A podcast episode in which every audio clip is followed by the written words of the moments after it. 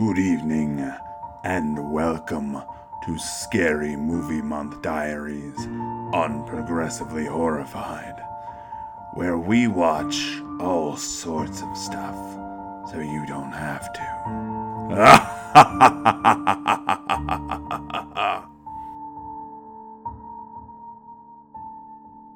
Hey everybody, it's October, and that means it's Scary Movie Month here at Progressively Horrified. Now, if you know us, you know that this is what got us started in the first place, is the fact that we're all gluttons for punishment who watch a lot of scary movies in October. That said, we wanted to do something a little different than our usual digressions on the rest of the week when we don't have a regular podcast. And we thought, since we are watching a ton of movies anyway, this would be a good chance for us to jump into your feed and tell you about all the good, the bad, and the truly, truly atrocious that we watch during Scary Movie Month. If you love this and you love our regular shows and you really want to uh, make our efforts to be just too much in the horror field uh, continue, then we would love it if you jump on our Patreon at patreon.com slash progressively horrified and help us make more podcasts.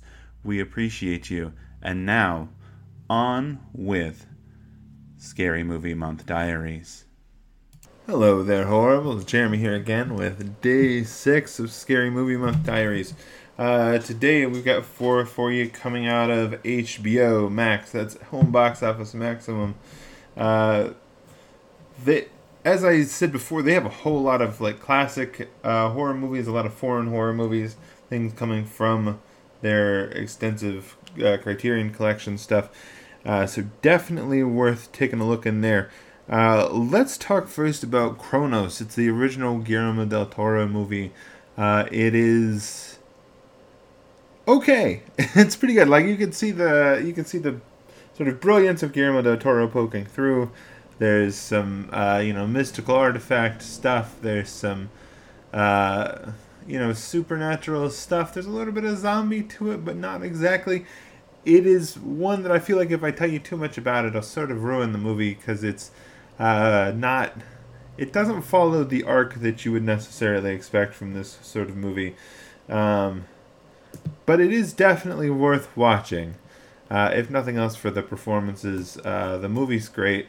Um, it, it's a little, you know, low tech, a little lo fi, uh, considering especially what Guillermo del Toro does now.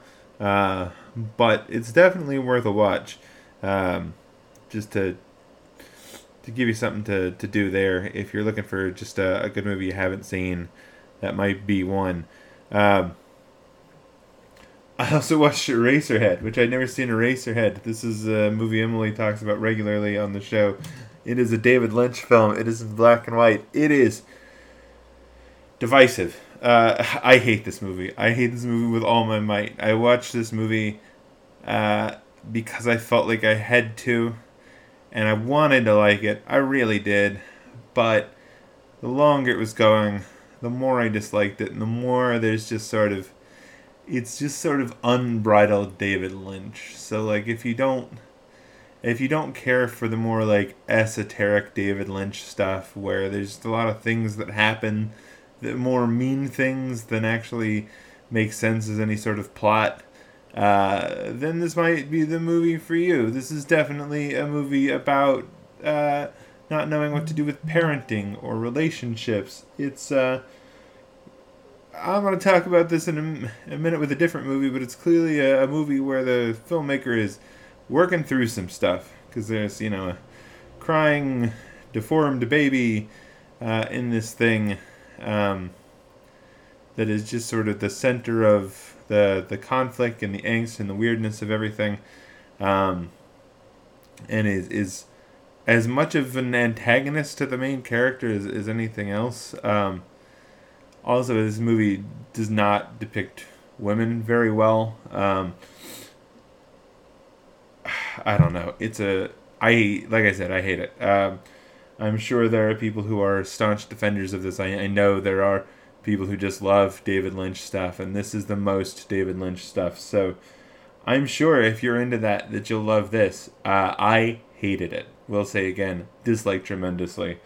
Um, I also watched Rabid, which is the wild other end of this because Rabid is a Cronenberg film, and Rabid is a movie about a woman who has a horrible motorcycle accident with her boyfriend, I think boyfriend, um, and uh, has to go through extensive plastic surgery, and the doctors, without asking any sort of permission or anything, use this sort of um,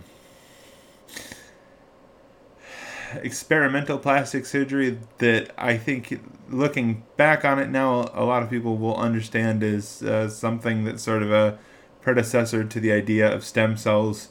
Um, and you know she she does heal up, but it turns her into a sort of uh, sexy vampire who has a weird pointy uh, phallus growing out of her underarm that she you know then drains a bunch of blood from people using. Uh, so she, there's a lot of her like sort of putting people in headlocks in this movie, in in very sensual headlocks. it's very strange. Uh, it's very difficult to describe, and of course, after they're fed on, this turns these people uh, sort of ravenous. They act as if they have rabies. They're sort of short-term zombies. Um, you know, they they become ravenous and they try to bite people and spread the the zombie plague, and then you know die shortly thereafter. They don't live on forever the way zombies do, but uh, it does have a weird 2021 connection in that there is a vaccine for this that is invented, and it is not being taken or handled fast enough, and people are not paying attention and doing what they should be, and things go sideways even more because of it. Um, it's a wild one. Uh, this was a wild assortment of movies, um, and if you've if you've seen Cronenberg, like you know, that's sort of the way that stuff goes. Uh, and of course, this is the uh, this is the original version, the 1977 version. There was a remake a few years ago that's not Cronenberg, but it was approved by Cronenberg. So there is that. Uh, I also watched The Skin I Live In, which is a difficult one to talk about. It's a Pedro Almodovar movie. Uh, it has a lot in common with like Eyes Without a Face. Uh, it's about a. It's this story about a mysterious girl who lives in a man's house. That you know this uh, this this guy who's dressed as a tiger, who is the main character's maid's son breaks in and assaults this woman, and then there's a series of flashbacks that sort of all relate to how all this goes together. Um, okay, I can't really talk about this movie and or recommend it to people without spoiling it. Um, so if you don't want to hear what this movie is like what the spoilers for this movie are uh, maybe cut out right here. If you do want to hear stick with me. This is the last one i'm going to talk about this time. Um, okay see the thing is that the main character is a plastic surgeon who is uh, working on face transplants and stuff after his wife tragically died um, had her you know face messed up and ended up committing suicide because she was uh, no longer looked like herself.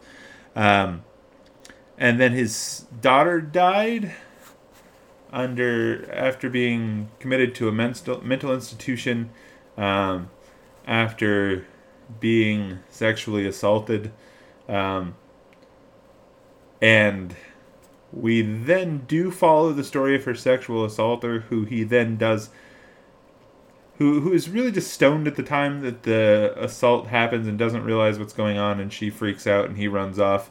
Uh, not a particularly great kid, but also not like intentionally doing bad things.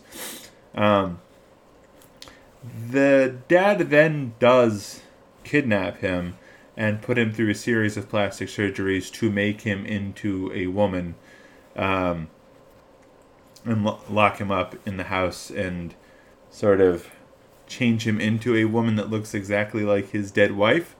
Uh, which is sort of the horror element of this movie. The horror is about being forcibly uh, gender changed.